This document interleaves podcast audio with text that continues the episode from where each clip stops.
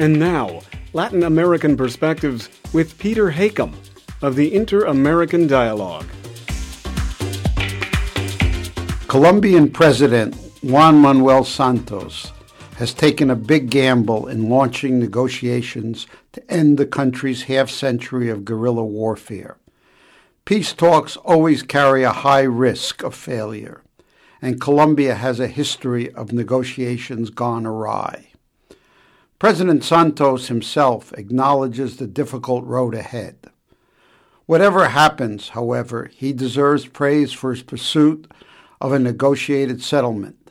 The time has come for a sustained effort to achieve peace in Colombia, and there are reasons to be hopeful of success, although probably not quickly.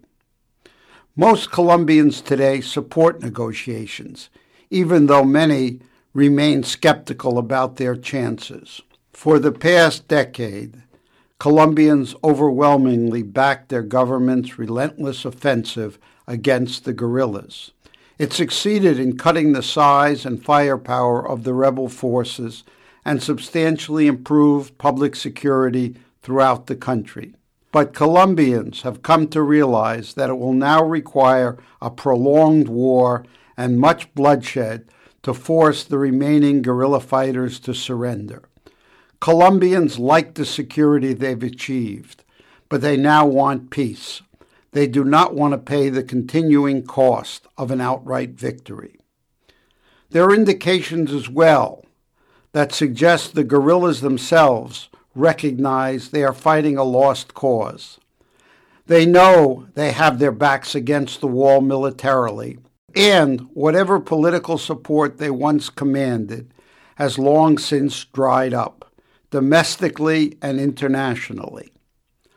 Another reason for hope is the extent of external support for the peace process. Four countries, representing a wide ideological spectrum, will be involved in the negotiations.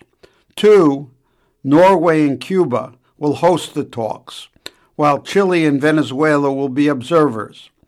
The U.S. and countries worldwide have strongly endorsed the Colombian initiative and President Santos has been careful in preparing the way. Still, a lot could go wrong. The biggest unanswered question is what the guerrillas have in mind. Despite the precariousness of their position, they still may see negotiations as an opportunity somehow to refurbish their image, not to reach agreement. Another obstacle is that peace talks are opposed by some Colombians most importantly and most virulently by former President Alvaro Uribe. He asserts that even to talk is too much of a concession to the guerrillas and will weaken security and debilitate democracy in Colombia. Uribe remains an enormously popular figure and could bring many Colombians to his viewpoint if the talk should falter or the guerrillas step up their violence. And of course, even with the best will on both sides and wide public support, peace negotiations can fall off the rails. Still, it is hard to disagree with most Colombians that after a successful war, it is now time to give peace its turn.